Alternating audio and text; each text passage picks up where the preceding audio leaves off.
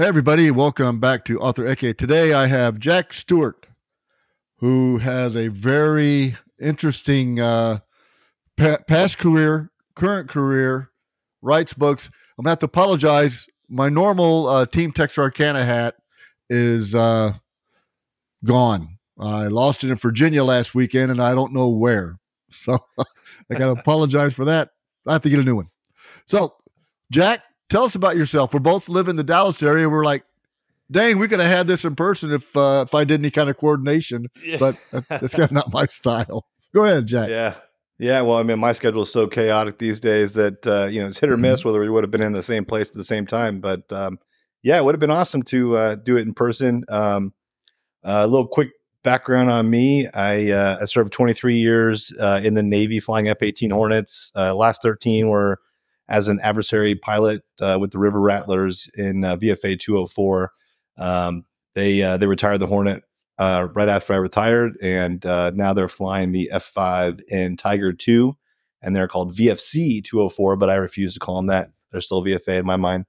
Um, and I'm an airline pilot for my uh, day job, and um, as a hobby, I started writing books, and now it's quickly becoming a another full time career. Dang. So the F five that that plane's older than the F eighteens and everything that yeah. you guys flew. yeah, I know. They asked me to stick around. You know, like, hey, do you want to stick around and fly this thing? I was like, man, that thing. I think my dad was five when that thing uh, yep. came online. I, I, think I'll skip that. Appreciate it. Yep. It was the old uh, Tiger Shark, right? Yeah, the the Tiger Shark was the I think the F twenty.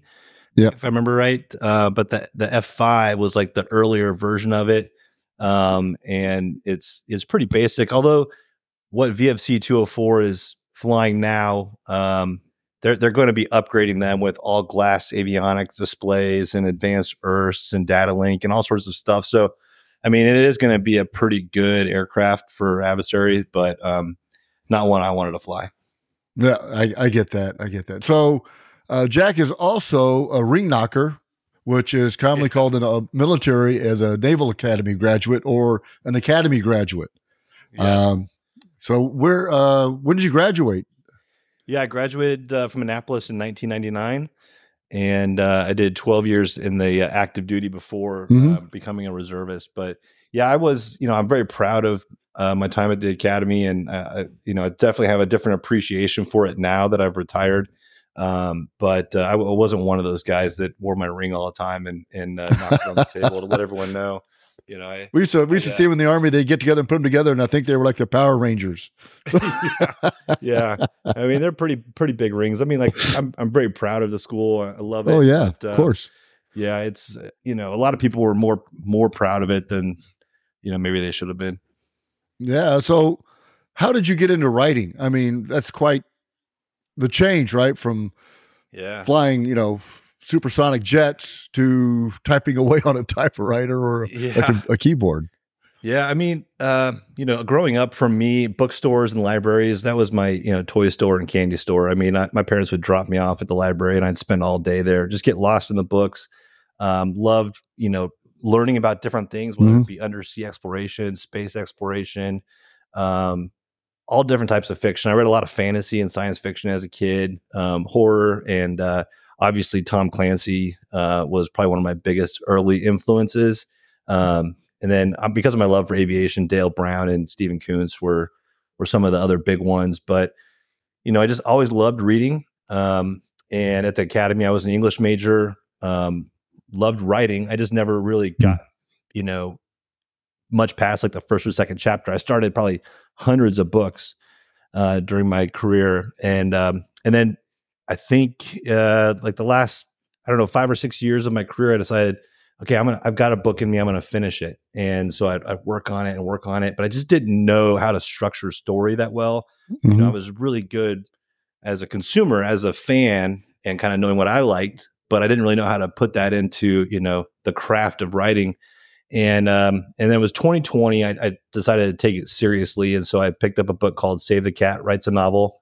Um, and for me, that just clicked. It's something in my brain just clicked and said, "Oh, that's how a story is structured." So all the movies I like to watch, all the books I like to read, I understand why I like them, and mm-hmm. so I started to structure my stories that way. and uh, I just took it seriously. And once I finished that first book, it was you know off and running. I figured, wow, I can actually do this.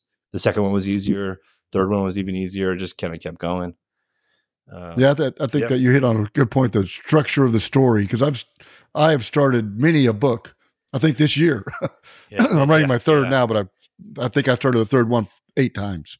Um, yeah. But what I found out is that that I'll write stuff, and then as I'm as I'm carried on this book, I'm I can use stuff from what I wrote because now I can put it in the structure of the book. Yeah, because absolutely.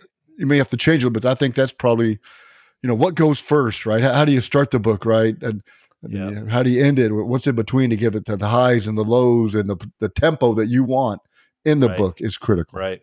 And and when I when I write books, I try to imagine that I'm sitting in a movie theater watching it on the screen. And so I try to include very cinematic scenes, maybe different mm-hmm. points of view, just like you would if you were a director. You'd have a camera, you know, over here, then you'd switch to a camera over here. Um, so that's how I try to write. And um, I, I know that there's pantsers versus plotters that de- whole debate and i'd say i'm somewhere in the middle. I started out strictly pantser like i just start writing and see what happened and then i'd realize it was very unsatisfying because you know i didn't put a lot of forethought into it. Uh, mm-hmm. now i try to put a little bit more forethought into it maybe structure it a little but it still changes. I mean the story still flows differently than what i originally intended so i'm somewhere in, in between yeah i started mine I just started writing uh, about a year and a half ago. And the first book came really easy, flowed real quick. Uh, didn't outline the second book. I didn't outline the third one. I'm outlining a little because I want to again the structure of the book. Um, but I just hey, if I write it, I can't read it after I write it. my handwriting's yeah. terrible. So uh, I want to. I'm going to type on the computer. I want to be able to put something in the book itself. Yeah. But so, how many books do you have out right now? So my first one uh, is re- is going to be released uh, November twenty first. That's Unknown Rider, um, and um, but it was I think it was my sixth finished novel, um, mm-hmm. but it was the first one that my agent thought would be uh, that I should sell and start the the series with. Um, the second book is titled Outlaw, and that will come out in February. I think February twentieth. So it's mm-hmm. really quick. Uh, and then the third one, I don't have a release date for it yet. Um, the third one's called Bogey Spades, and that one uh, will be coming out probably in the summertime, maybe June, July uh, of 2024. Who's your publisher? So that's Severn River Publishing. Um, it was actually started by another Naval Academy grad. He's a, he was a former helicopter pilot, um, mm-hmm. self-published, mm-hmm. was really very successful USA Today bestseller, and I think he kind of figured out how to help other writers become successful in selling their books, and so figured might as well start a publishing company. And and the good news is that uh, he publishes a lot of what I write, you know, military uh, thrillers, mm-hmm. and so he's you know there's a built-in audience for people that want that kind of book. And you know, unfortunately, the publishing world in general today tends to be a little bit more uh, guided by the younger generation that may be a little bit more. Uh, I don't want to use the word woke. That term is thrown around pacifist too much, but uh, yeah, but maybe not the kind of people that want to read about fighter jets and you know right. uh, that kind of stuff. No, I I, I I write the same. I'm I um I write uh, not necessarily military, but they're all military background or suspense thrillers or espionage or have something to do with the yeah. uh, NRO or the NGA or technology in general. That's kind of my background. Not in yeah. the army. I was a scout in the army, which there is you know, at that time when I got out, the only I remember my first GPS was called the plug. Yeah. And there's no visual, there's numbers you type in. That GPS yeah. will tell you yeah. where you're at. You looked on the grid, you looked on a map. Oh, that's my grid coordinates. Yep. Yep. No, that was yeah, about it. Yeah. Yeah. Things have changed a lot. yeah. So what was the most the the most fun jet to fly or airplane in general? Uh, well, so in, in the Navy, I flew the uh, T thirty four, you know, which was a, a single engine turboprop. Mm-hmm. That was the first trainer that we fly in primary, and then I flew the T forty five as a student. I also flew it as an instructor, and that was the single engine jet, the Goshawk. Um, that was the jet that you you started bombing with. You learn how to dogfight. You go to the aircraft mm-hmm. carrier and land for the first time. Um, and then the F eighteen, and that was it. That's all I flew in the Navy. Um, and I mean, I was obviously I'm I'm a huge Hornet fan. Uh, it's a mm-hmm. fantastic jet, um, and I, I, I think it's funny because now that I've retired, people ask like, "Do you miss it?" And I was like, you know, I really don't miss it. But but if somebody said, "Hey, here's the keys to a Hornet. You want to go take it for a spin?" I would absolutely say yes. Yeah, yeah. of course. I tell you what, I, I used to uh, fly through St. Louis all the time, mm-hmm. and the Admirals Club faced uh, who, the, the, manufacturer of mm-hmm. yeah. General Dynamics, or yeah. Yeah, right across the runway, yeah, where, where they made the F-18s. Yep. And I remember sometimes they would they would take them out two at a time, and they would take down the runway. And there's nothing. I've flown a lot. Commercial airlines have nothing on the sound or the power of a military yeah. jet. And yeah, no. my dad was in the Air Force. So I, uh, you know, there's a kid, but they would go down the runway. You know, about half, all he needs about half half of the runway. It's probably a yeah. seven eight thousand foot runway, and they take off and they just go vertical because they're trying to get out of yeah. the commercial uh you know flight patterns yep and i was like so they should just send this recording to everybody that wants to mess with us and say you don't want this right you know yeah. yeah you know i mean military airplanes have a very unique sound i think in general um, i was just in long beach last week um, you know with my civilian job and, That's a neat little uh, airport, by the way. That is a very is, cool airport. yeah, it's a very cool airport. And I walked outside, and I was I had just gotten some breakfast, and I was walking back out to the uh, to the jet, and I hear just this deep rumble, and you know, and I look, and and there's a B seventeen taking off. And oh uh, my I mean, goodness, you, know, you, can just hear it, right? I mean, yeah, it's it's the it's the sound of freedom, and it, it's existed for as long as we've had a military flying airplanes. Yeah, I, I remember. Uh, well, so I'll sit outside, and every once in a while you hear a, a CH forty seven or a, uh, uh, a, not a Huey, uh, but and then you know maybe a, a Apache out around here flying on National Guard or whatever. Yeah, and I'm like, oh, that's a you know that's a CH forty seven. That's a military helicopter. My wife is like, come on, how do you know that? I can tell. yeah. I can tell by the sound of the blades and yeah. the motor, the engine. Yeah. I can tell, and it's like C seventeen or uh, you know a CH forty seven or whatever. She's like, "Come on, been, you've been retired for twenty seven years. Like, it doesn't yeah. matter. You yeah. know, some things are yeah. like when I go out and shoot, that that smell of that, that the round going off is okay. Now I'm back. You know, 18, 19, 17 years old uh, of doing stuff. So I, I do do that. Yeah. So I, I, like you. I like to write visually. I like to see it in my mind as I write it because I think that's how I want somebody to read it. So put like detail, the lighting, yeah. or yeah. shaking his head, or you know whatever. But I do like that. So do you write? You have to be in a sterile environment, or can you write with noise, white noise, ambient noise, or whatever? That's a really good question. I typically uh, will listen to uh, instrumental music uh, when I write, um, and it, and it depends on where I am right? So uh, a lot of times on an overnight uh, with the airline, you know, I'll go sit down in the hotel bar mm-hmm. and I'll I'll get a beer. I'll put my headphones on and I'll I'll play some jazz or I'll play classical music, just really whatever is in the mood. And mm-hmm. I can mm-hmm. still kind of hear the activity of the bar around me, but I'm not tuning into conversations, you know. So I still have a little bit of energy from the room and um and it keeps me awake and alert and keeps me focused, but the music helps me stay focused on the story. Um, mm-hmm.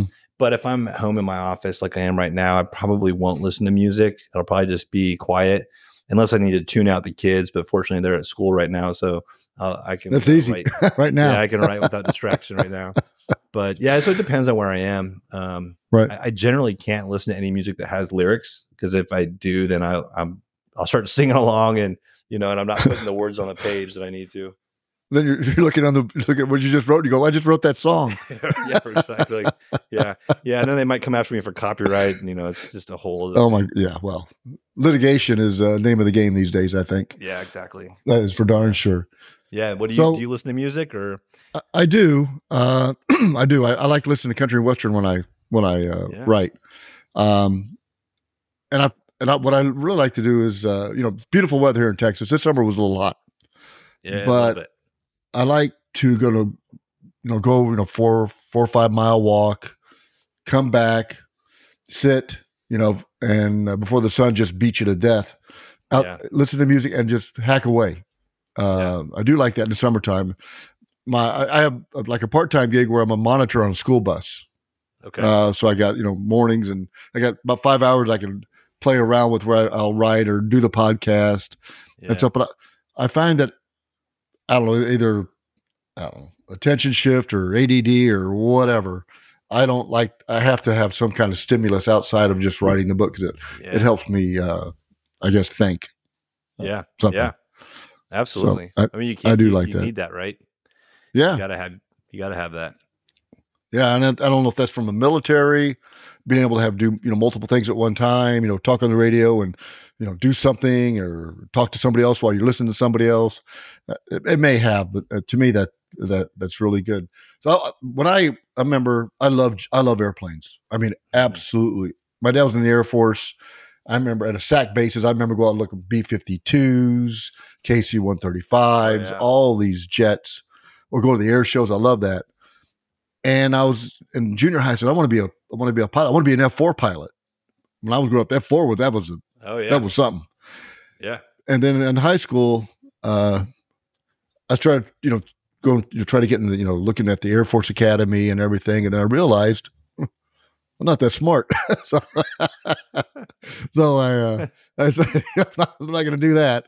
And so I went, uh, you know, I, I actually, I quit high school in the 11th grade, and joined the army on a, on a Tuesday and I was in basic training. Well, it's Um, better than it's better than going to the Naval Academy or the Air Force Academy and then finding out you're not so smart. That's what I did. Yeah, I know that's it. You guys' selection process sucks. Yeah. I'd blame it on them. Uh, yeah. Yeah. and then my first so you know uh, i was a nine- 11 delta 19 delta scout reconnaissance specialist. And my first duty assignment out of ait and everything was with a blues platoon in fort riley first and fourth cav which is an air platoon. So we had ues and this was 77 and all these these cw4s and threes and twos they're all vietnam guys. Hmm and they would fly those ues like an extension of their body. Oh yeah. They knew the characteristics of it. They knew what it can do and what it couldn't do. And I loved it. It was exhilarating, but some people didn't. Yeah. Like, "Ah." it was fun. I loved yeah. it. Yeah. Yeah. It's it's pretty awesome when you can uh, whatever the weapon system is, whether it be you Mhm. know an airplane, helicopter, uh, you know, uh, armored vehicle, tank. It doesn't matter. Whatever it is, whenever somebody can treat it like an extension of their own body, it just takes it to a whole other level. Mhm. You know. Yeah. And and I mean I I consider myself pretty proficient in the Hornet, and um, I was a pretty decent stick. But man, I Mhm. flew with some guys that just put me to shame constantly. And uh, there was one. He he was my CAG. He was the Air Wing commander of a tactical Mhm. support wing, and uh, and went out. Uh, we were off the coast of California, and we were doing a Red Air event. So we're adversaries. And at the end of it, we had it was him, it was me, and then it was a fleet guy, like just a lieutenant that was you know kind of augmenting our flights. And uh, we were doing a one v one v one, so we just take turns just fighting each other. And so CAG fought me, and it just completely embarrassed me. And I was like feeling really down on myself. And then I went and then I went and fought this lieutenant and just completely crushed him. And I was like, okay, That's a so good feeling. anymore, you know? yeah, yeah. But you just some guys, you know, some guys are just really naturally gifted at it, and it's it's Mhm. awesome to see. Well, I talked to you earlier. My wife for my 50th birthday got me a fighter pilot experience, which is you go up in a tandem uh, prop, and they let you have some stick Mhm. and uh, sticking the rudders, but not you know not too much throttle and stuff.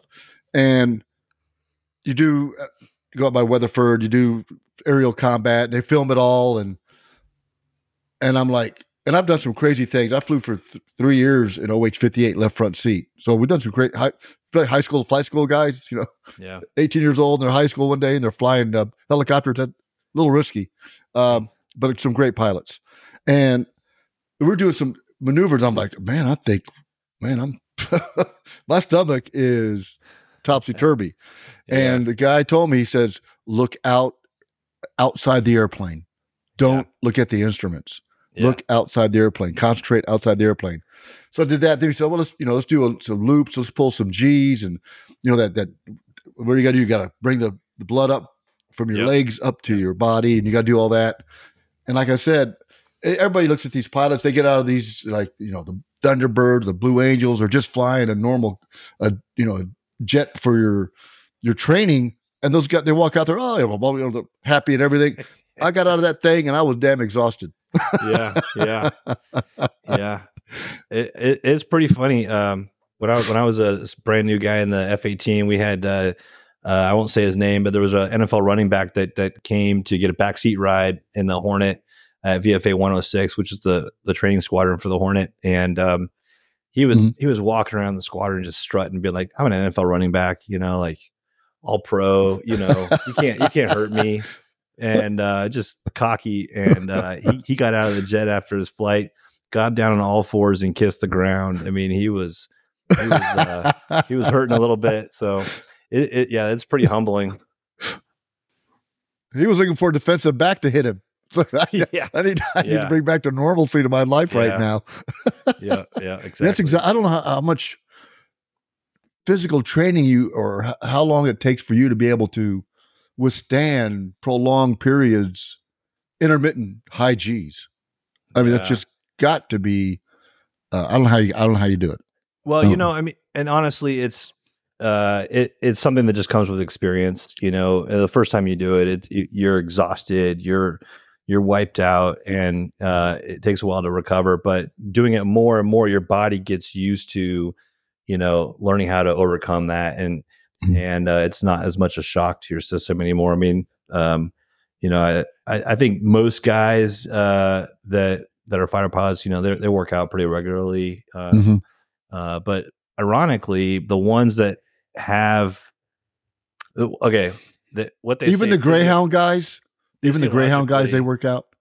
Of course they do. Yeah, yeah, they do. Uh, but uh, but you know, physiologically, um, it's mm. it's the uh, you want a higher blood pressure. Um, you you want uh, more strength training to to mm-hmm. work on those core muscles and the leg muscles to keep the blood up, and it's not a lot of endurance. So you know where you might might think like a triathlete would be really good at at pulling G's. They're not necessarily the mm ideal. Now there are a lot of triathletes that do it but they have the endurance to help overcome some of the fatigue that you develop when you're pulling G's. But but you're they, what you really want the ideal body type is just a squat, right? You know, hunk of hunk of muscle and just you know not a lot of uh not very tall, so you don't have a lot you know for the blood to move, right? Um, yeah, if, if, so physiologically it's it's interesting, but I've seen all types. I've seen tall, skinny guys. I've seen short, fat mm-hmm. guys.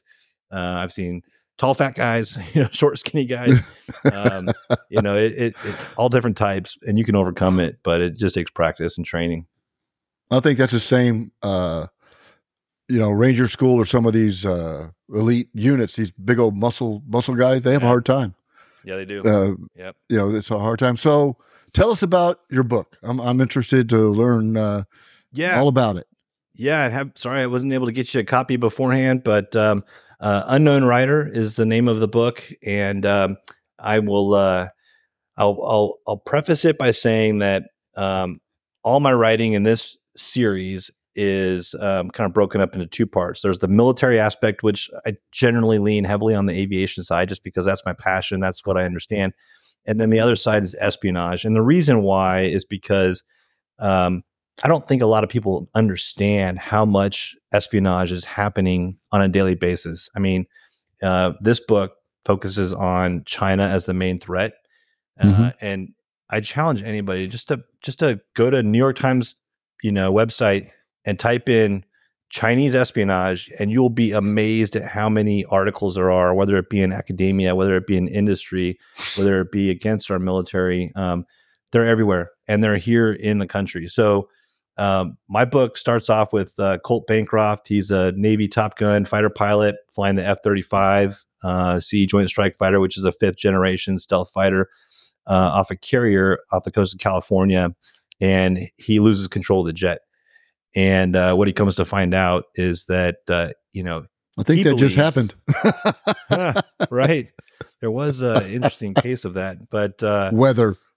Yeah. Um, but he he comes to you know they come to find out that there's this plot by the Chinese to hack into the Joint Strike Fighter, and they're and what they're going to use it for is what he's trying to uncover.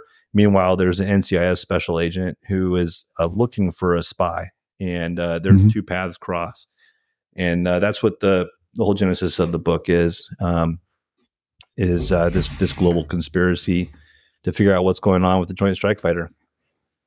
Excellent, excellent. Yeah, I, uh, when that when that that incident occurred, I was like, I think what happened, they were testing, you know, un, un, unmanned, uh, not somebody in there, but unmanned capabilities of the aircraft, Yeah, and something happened, and yeah, he had to punch out because that's an all weather fighter. I've been in commercial Yeah. airlines that have flown through some crap. yeah. oh, for sure. I you know, and and I will. Um, I've also I've also flown with guys who have been struck by lightning. Yep. Um, and and it's it's hurt the the pilots um, and the aircraft at times.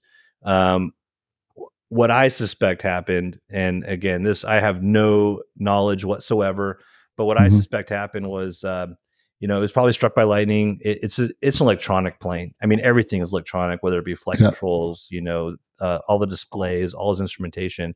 If you lose all your instrumentation and you have no idea what's up or down, and you're in the clouds, hmm you, you really don't have any options. And most of the newer fighters, um, the F sixteen has the, uh, the it's called I think it's called ACAS auto automatic collision avoidance system or something uh, like that. But it's basically a terrain avoidance system that uses GPS to to say, hey, if you're at this altitude in this location, you're about ready to hit the terrain, and so the the jet will take over, and the it's designed so if the pilot blacks out, he won't crash. And um, and so my suspicion is that maybe um, the pilot was didn't know where he was, didn't know what up or down was. To save his course of action is to eject, so he did. And now the plane continued flying with this automatic collision avoidance system, preventing it from crashing until eventually it ran out of gas. That's my suspicion. I don't know. Whether It could it's be. True. I, Yeah. I, I know when I was at Fort Hood in uh, 80, 79 to 83, that we uh, we were in an aviation unit and we had an OH 58 that got in some uh, fog. And because it doesn't have dual capability, it doesn't have the, the up or down, right? You don't know. You look at your visual, your horizon, couldn't tell. And that thing hit the ground at like 135 knots because they didn't know whether they were up or down. Uh, what Yeah. I forgot what they Yeah. call that. Uh, like vertigo, I guess, or something. Yeah, there's Some spatial disorientation. spatial disorientation. Exactly, exactly, Yep. exactly. So, Yeah. so you got your first one coming out, the and then you got another one coming out in February, in and it's this. It's a second one of the series. Do you have to read one for two to three, or you can read independently? No, each each story is an independent story. Now, obviously, I, I try to write so that uh, you know you'll pick up things in book two. If you'd read book one, you'll pick little little Easter eggs up and go, "Oh, that's kind of cool," you know. Um, maybe characters, smaller characters Mhm. that were in in book one become more prominent characters in book two, even more so in book three. So no, but you can read each one indiv- individually.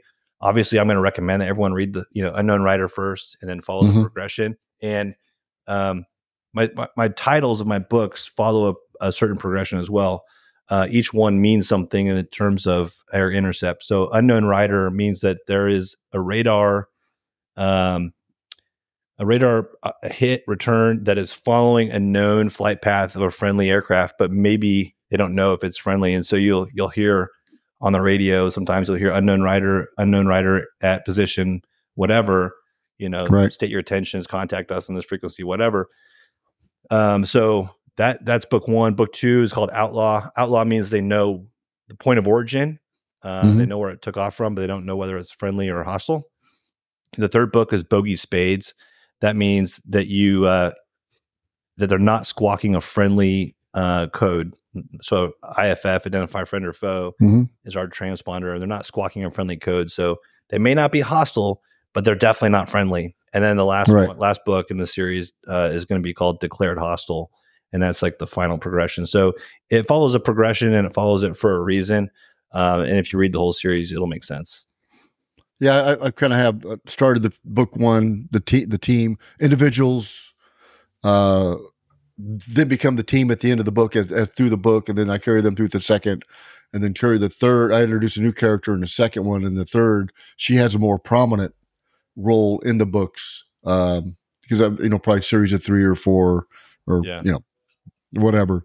Or twenty. Um, yeah, shoot, I'll be a hundred by then. So yeah, you never know. Let's put blank pages out. It'll be a lot easier. yeah, there you go. but no, I, I, I, so so what do you do when you don't uh when you're not writing? I mean, how, how do you find your? I know you got some kids and everything going to school. Yeah. That's, that, that's hard. So what do you do for like inspiration or just kind of decompress a little bit? You have a stressful that's a, job. That's a yeah, that's an excellent question. I mean, right now most of my time is consumed by you know either flying for the airline, uh, writing, or you know doing kids activities. Um, but aside from that, you know, I try to get out and go for a run every day if I can. Um, you know, like you said, in the summertime in Texas, it might be hot. You know, a little too hot to do Mhm. that.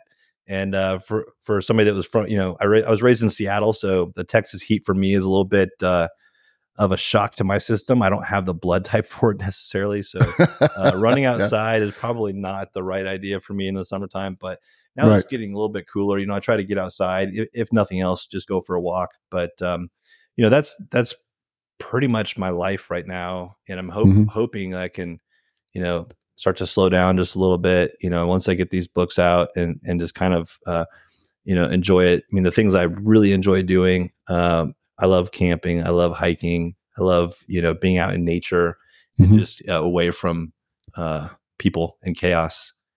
in general. They're terrible. general. People are terrible. Yeah.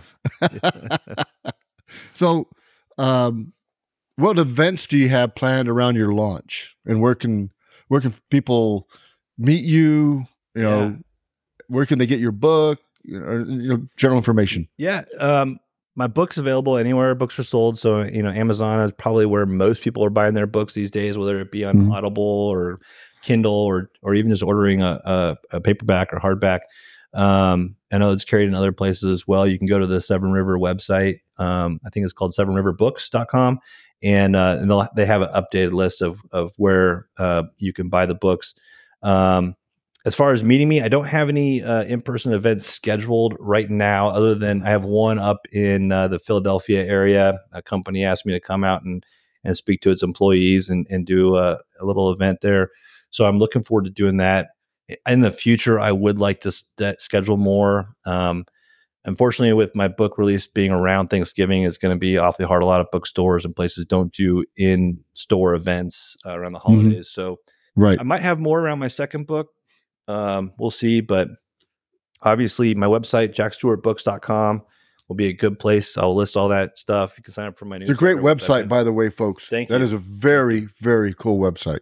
And if I can say one thing about the website, if you do buy my book, and uh, it, it is heavily technical, uh, but I try to try to write it in a way that uh, uh, the layperson can understand. But sometimes I fall short. Sometimes you know the military likes to use a lot of jargon and acronyms Yeah. and things like that. Yeah. So I do have a glossary on my website that I'm I, I intend to to keep revising with each book that comes out in the Battleborn series, so that if there's a term you don't understand, uh, you can go to my website and you can search that term and, and give you a definition. And if the term's not there, there's a little uh, link there that you can drop a note in and say, "Hey, what does this mean?" And I can reply to it and add it to the glossary. Excellent. Excellent. I can say that. So, Capel Library has a book uh, thing they're doing in November. Oh, okay. So I think you can you can still sign up for that. I'll send you a link. Yeah, absolutely. I know my publisher, and if you if you could send me the link, that'd be great because my publisher ha- has uh, been reaching out to libraries and, and bookstores and stuff like that. And then the Alan- area. the library here in town, they'll have people come in uh, periodically Yeah. and speak in the auditorium. I did that, um, you know, in, in May. And I'll send you the contact awesome. information yeah, uh, for uh, Tom too. Reach out to him, and they'll schedule out in advance. But it's it's pretty cool. They got a beautiful auditorium. yeah. Well, I'd love to do that. Any any opportunity I can to speak to people, I, I really love. And, I, and I'm actually thinking about doing a North Texas area Red River uh, book event there in the Allen uh, Convention Center. I'm, I'm Oh. starting to noodle that because I see these all over the place. I'm like, and Yeah. Dallas doesn't have anything, or I'm like, yeah, that's just ridiculous. So I'm, I'm kind of Yeah. noodling that and see what kind of reception I would get. yeah, that'd be awesome. Now, who knows? You know, between all the other stuff that I'm doing, I can, you know, put that somewhere. yeah, yeah. So what? Where? Where? Uh, Twitter? Can people? I know we reached out on Twitter. That's how we uh came about. So where, where can Yeah. everybody get you on Twitter and Facebook and Instagram and all these other things? Yeah, I mean, I'm most active, I'd say, on Instagram, uh, Jack Stewart Books, um, and uh, Twitter or X or whatever it's being called now uh, is Jack Stewart Books. So just no S, too too many characters. Um, that's that's those are the places I'm probably most active. You can reach out to me there. Um, I am on Facebook, same. Uh, I I am on TikTok. I don't do a whole lot on that that you know, but uh, Mm-hmm. but yeah, if you if you go to my website, um, it has links to all those. Excellent, excellent. Well, Jack, it's been a pleasure. I want to say thank you for your service. Thank you, Um, thank you for yours. I love interviewing uh, uh, military, GIs, Navy sailors, Marines, Coast Guard. I don't care. Right. Yeah, I'm an yeah. equal opportunity military representative absolutely So- absolutely because there there are a lot of experience, and I think they put a lot of things in books that uh, may be different. Uh, Yeah. From that, even if they don't write military thriller or whatever, just you know life experiences. But I like you know interviewing everybody. And the reason I started this podcast because I didn't know what the hell I was doing. And so, better yet, why don't you speak to people that knew what they're know what they're doing, and get some advice off them, or at least be able to share that advice. So that's why I created this author Ecke, and Ecke, for folks that don't know, is corner in German. yeah So this is author corner, but it's trying to find unique names this day is uh, probably as hard as fighting a meteorite to name after yourself. yes So it is Yeah. tough, uh, and, Yeah. and folks do that. But it's great. No, I appreciate it, and we look forward, you know, getting your books, and we're definitely have to get together and uh, grab a brew or something, absolutely and break some books with us just in case somebody wants one. yeah that sounds perfect sounds perfect When when I fly, I normally give one to the crew. Uh, oh do you that's awesome yeah yeah, and I, put the flight don't. number, my flight number in my in um my seat. yeah, yeah. So you know, so that way they hate it. Bring it Yeah. back to me. yeah, I mean that would be a fantastic idea, but you know, I, unfortunately, I I fly too many flights. I can't do. Oh, you would have, yeah, you wouldn't have enough. yeah, yeah, yeah, Give them a link. Just give them a link. Have a card with your barcode. Say, here you go. yeah. I do have that. I actually I do carry those cards around, and I try not Scan to sell my books too much. But you know, if anybody's in, Hey, you know what? give it to them. This is this is entrepreneurship. You gotta Yeah, it is. get out there and get the gusto. Well, Jack, it was a pleasure meeting you, and uh, stay safe flying. And uh, folks, go out, check his website out, reach out to him. Uh, what I found out is the author community helping one another is amazing. There is no competition whatsoever. There's enough readers in the world that we can all, uh, you know, make out okay.